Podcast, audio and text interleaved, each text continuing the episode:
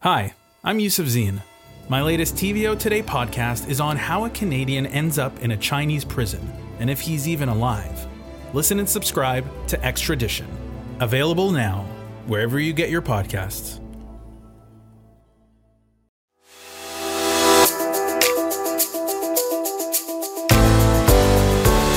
Welcome, everyone, to the On Poli podcast. I'm Steve Paikin. And I'm John Michael McGrath. We're on every weekday during this 43rd Ontario election campaign.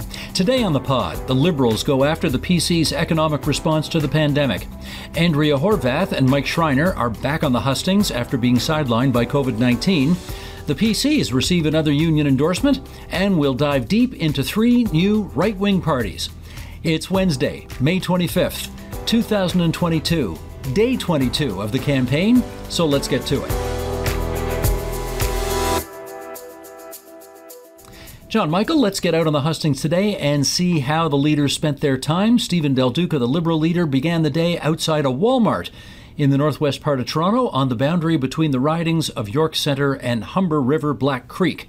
He's abandoned small business entrepreneurs time and time and time again, in particular during COVID, because he favors giant retail and giant corporations. So we're going to focus on building up small businesses. The NDP will keep attacking us. The Conservatives will keep catering to their buddies and their donors. We'll actually focus on the people of Ontario.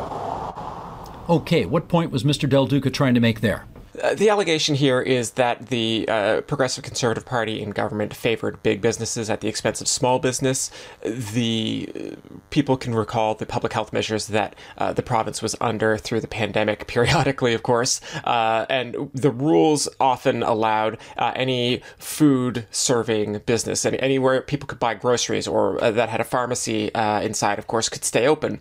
But that includes like WalMarts and Costco's, and you know, to you might go to Costco to get food, but you're going to go past the big screen TVs on your way in. So it wasn't exactly um, purely a public health measure. And of course, because those stores were open when others were closed, they were also very crowded. And so uh, more than a few people raised the, uh, let's say, public health confusion about all of this. And so, uh, you know, and, and, of course, at the same time, lots and lots of small businesses were uh, either uh, closed entirely or forced to do curbside pickup. Uh, you know, still something that I know a great many resent from the experience of COVID 19.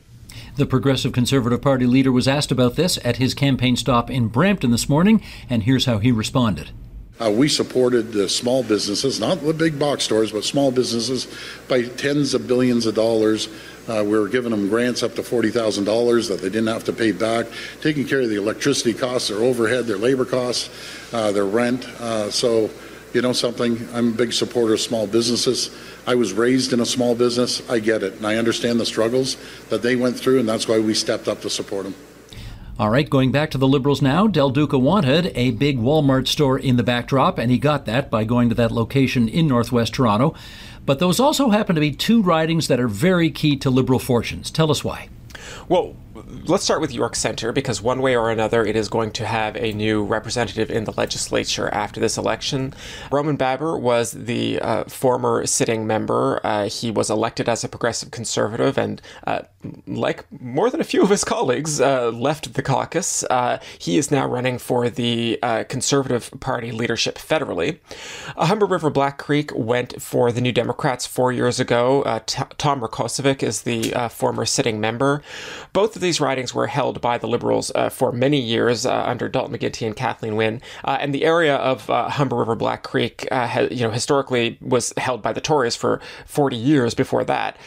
So you know, it has changed hands now a few times, and you know, clearly the Liberals think it's competitive that they can take it back only eight days from now. Right.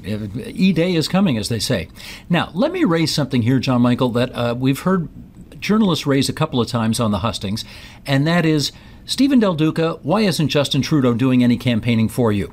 And, uh, you know, clearly it's an attempt to sort of show that since Jagmeet Singh has been campaigning for Andrea Horwath, why isn't uh, the federal uh, Liberal Party leader doing any campaigning for his provincial counterpart? And I just want to touch on that for a second because here's the reality Prime ministers don't do that. this virtually never happens. Uh, this came up four years ago when Justin Trudeau actually did almost nothing for Kathleen Wynne either, uh, despite her having done, I think, about three dozen events for him when he was running for Prime Minister. Um, Paul Martin did not stump for Dalton McGuinty. Joe Clark did not stump for Bill Davis. Brian Mulroney did not stump for Frank Miller. It's a different thing when your federal party leader is the prime minister. They just generally, as a rule, do not intervene in provincial elections. Uh, now, you could make the argument that Justin Trudeau did one campaign event and he actually did it for Doug Ford, which was in southwestern right. Ontario when they wanted to make that announcement about a battery manufacturing plant uh, in the Windsor area. Uh, that technically was before the writs were drawn up, so it technically wasn't during the campaign. But in terms of the writ period, it's extremely unusual for prime ministers to intervene. And I think people might have gotten the wrong uh, impression from the the Kathleen Wynne period, where uh, let's just say the former Prime Minister Stephen Harper uh, was never shy about expressing his displeasure uh, about the Liberal government in Ontario. There was a really um, uh, let's say poisonous relationship at that point between the uh, Ontario provincial government and the federal Canadian government, and you know, no surprise that Kathleen Wynne really believed that Ontario would be better served uh, by a, a, change in government in Ottawa, worked hard to get it, got what she wanted. Um, but I think people then uh, assumed that a sort of interaction between the federal and provincial liberals was like a, a, normal thing and in fact it was it was the abnormal thing at the time. And i you know i remember speaking to liberals in 2014 who uh, really thought that uh, kathleen wynne had done so much to get justin trudeau elected that it was going to pay dividends for them in the future. And it was uh, a, a, bit of a rude awakening in 2018 when the prime minister was uh, nowhere to be found Liberal leader Stephen Del Duca, you know, also makes the point when he's asked about this that uh, plenty of federal Liberal MPs from Ontario are, you know, out knocking on doors, stumping for provincial Liberal candidates. Uh, so it's it's not like the federal party is uh, entirely absent from uh, provincial affairs right now.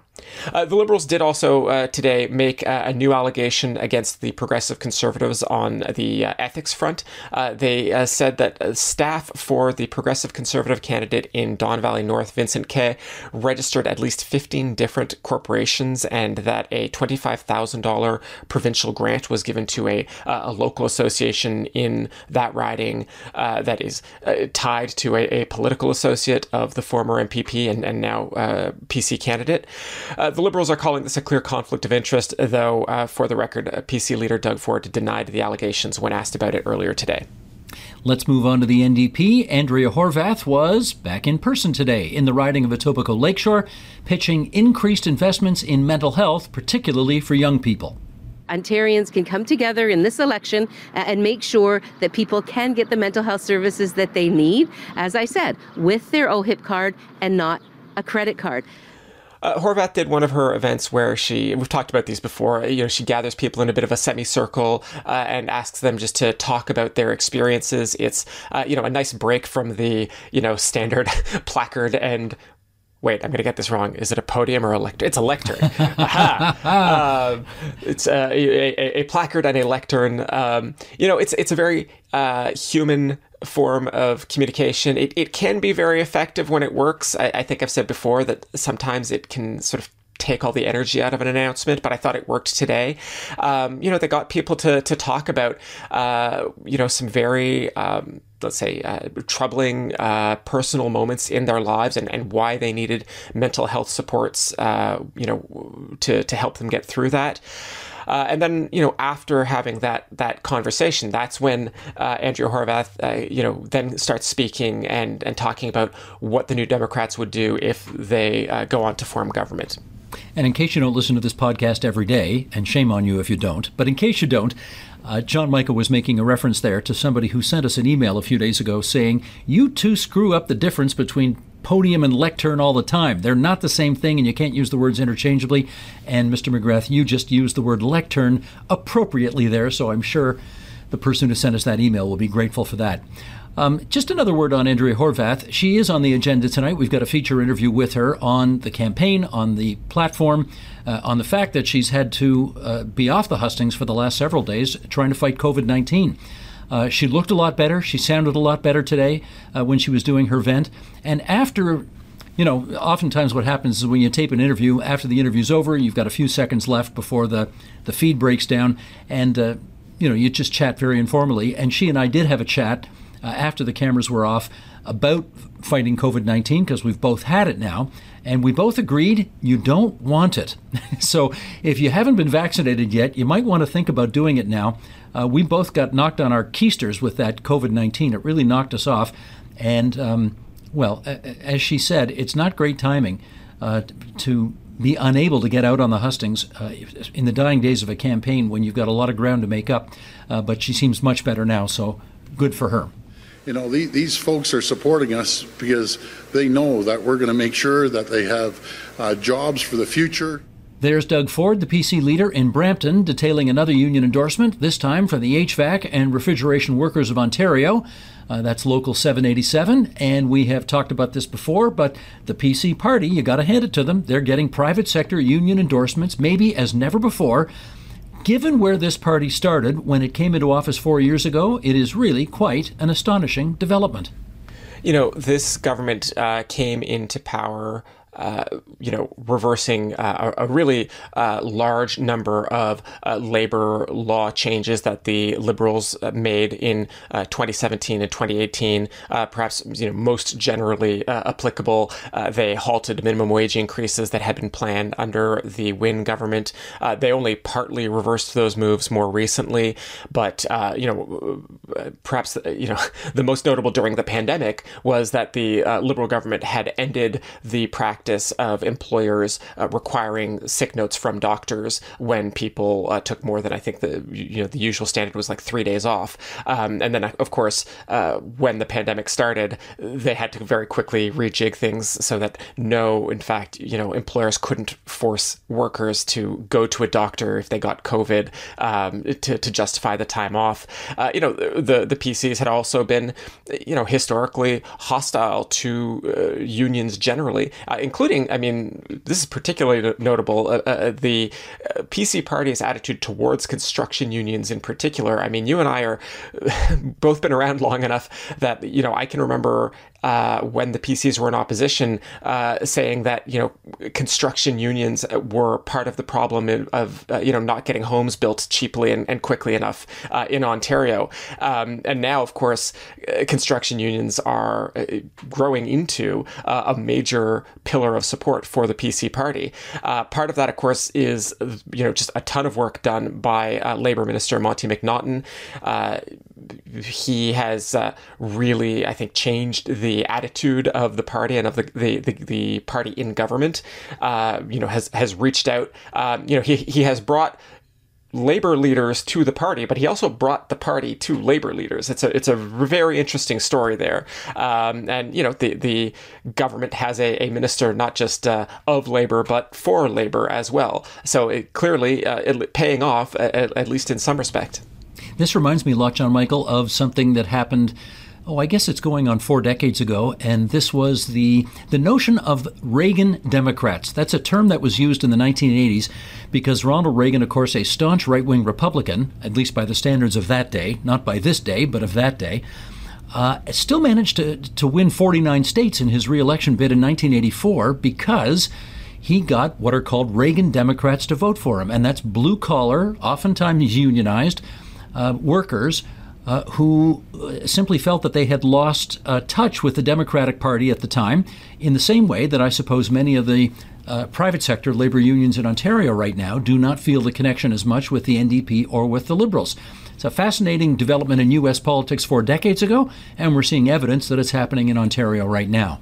And, uh, you know, I think there is a element of what's going on. And I, I, apologize if I've said this already on the podcast, but it's all kind of a blur at this point. Um, to a certain extent, what we are seeing is union leadership catching up to where its members already were. I mean, I think the, the open secret in the labor movement for many, many years is that they might endorse uh, New Democrats or liberals uh, around election time, but the actual guys swinging lunch pails and hammers were voting uh, progressive conservative more often than not. That's so true. I can remember, and again, we're going back 40 plus years. I remember talking to liberals and New Democrats who could not understand how Bill Davis, a progressive conservative premier, who had labor leaders burning him in effigy outside Queen's Park, and yet those ridings, which were particularly filled with union members, often voted progressive conservative for Davis. Uh, he just he made that connection with them in a way that Doug Ford is now making a connection with that same constituency. Great point. I don't think actually you had made it before, so that's a really good point. Okay, let's not forget the Greens. Mike Schreiner was back out in person in Parry Sound, Muskoka after isolating because he, of course, also tested positive for COVID 19. And today I'd like to announce our seven point plan to support Parry Sound, Muskoka. Mr. Schreiner talked about expanding healthcare options. He talked housing affordability. He wants to develop a Main Street strategy to make sure our main streets don't disappear because of COVID 19. Transit improvements, of course, bringing down the cost of utility bills. Uh, flood protection, an important issue, of course, in central Ontario, improving education, and the Greens are making this election all about, I shouldn't say all about, predominantly about Guelph and Parry Sound, Muskoka. Not much else, frankly. Those are the two places where they can, you know, continue to hope to be able to plant their flag. And again, I've asked you this a few times. You've been up to Parry Sound, Muskoka. Um, you think it's a smart strategy? well, it's their best shot to double their caucus size, right, from one to two. so you know, it's it's the smartest place to put their time and money right now. Uh, I know that they have bought some radio ads on the the regional radio station in Parry Sound, Muskoka. Uh, I believe it's is it the Moose? Um, and uh, they're clearly looking to make a, a fight of it there. I, you know, I've seen some indication that they, you know, might be pulling even with the progressive conservative uh, candidate in the riding. Uh, we've mentioned before, Graydon Smith, the, mayor of Bracebridge. I mean, you mentioned flood protection, but you know, just to give people an issue of, of how these issues can cut both ways. I mean, obviously, the Greens uh, can talk about how important it is to fight climate change to try and prevent future future uh, catastrophic floods. But you know, Graydon Smith led his you know local response to uh, really severe flooding not that many years ago uh, in Bracebridge, and I think a lot of voters in the region will remember seeing his face on the local TV, you know, uh, helping to uh, uh, you know lead the response there. So you know, talking about flooding, obviously, you know, the Green Party has reason to do that, but it may remind people of, oh, hey, wait, there was another guy who had who was doing a lot of talking about flooding, and I liked him not that long ago. So you, you never know. Well, this does remind me to the fact that I think Mike Schreiner had to run four times before he finally had that breakthrough and won Guelph four years ago. And the candidate for the Greens in Parry Sound, Muskoka is a guy by the name of Matt Richter. He was actually on the agenda a couple of nights ago. And this will be his fifth time contesting this seat. He has run in every election since 2007. So, and you, when you ask Mike Schreiner, you know, do, do you really think you've got a shot to win this seat? And his answer is always, well, you know what? People never think we've got a shot to win it until we win it. Right. And then the breakthrough happens. No, and Richter's been in Green Party politics longer than Schreiner has, actually. there you go. Yes, indeed. All right, we have, if people listen to this podcast frequently, they will know that we spend most of our time talking about the four major parties, but there are, in fact, I think about 30 parties that have been sanctioned by Elections Ontario to run candidates in this election campaign. And I noted this week that the Ontario Party, which is a new one, it started running ads on TV, so they must have some money, and they are pitching their mission statement. Let's have a listen. We live in a dangerous time. Those addicted to power want to take our freedoms away. But the people have awakened. This is where we hold the line. The time has come to take Ontario back. So this is one of uh, three major, uh, semi-major, I guess we could say, uh, conservative parties, right-wing parties that have emerged, uh, basically because uh, they believe that the progressive conservatives are are not conservative enough.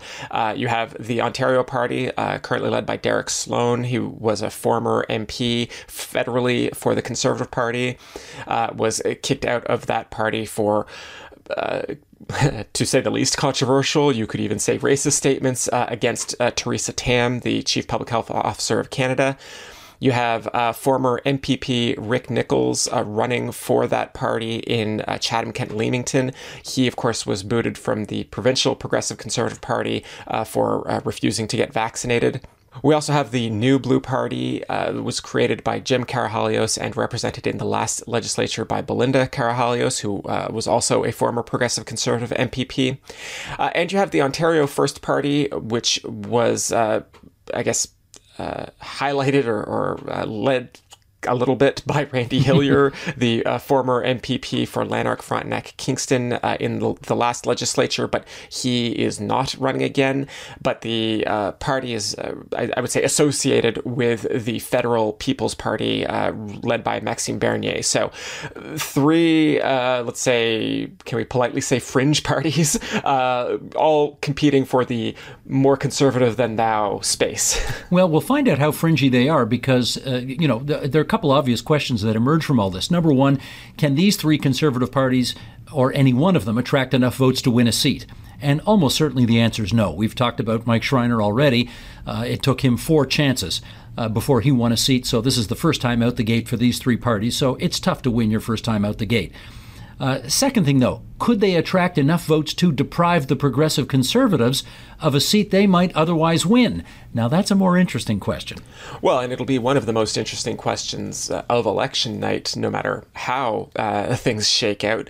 You know, we've talked about the New Blue Party a lot uh, on this podcast. They have managed the uh, achievement that the Liberal Party of Ontario has not, which is uh, having candidates in every single riding in the province. Um, you know, they, they, are showing up in the polling if uh, the poll asks uh, for them by name, you know, somewhere in the range of, you know, 2 to 4%. Not enough to win a seat, obviously. Uh, but uh, we did talk about uh, yesterday the AI that TVO has partnered with uh, Polly from Advanced Symbolics. Uh, Stephen Del Duca has about a 2.2% lead in his riding over the former sitting Progressive Conservative member Michael Tibollo.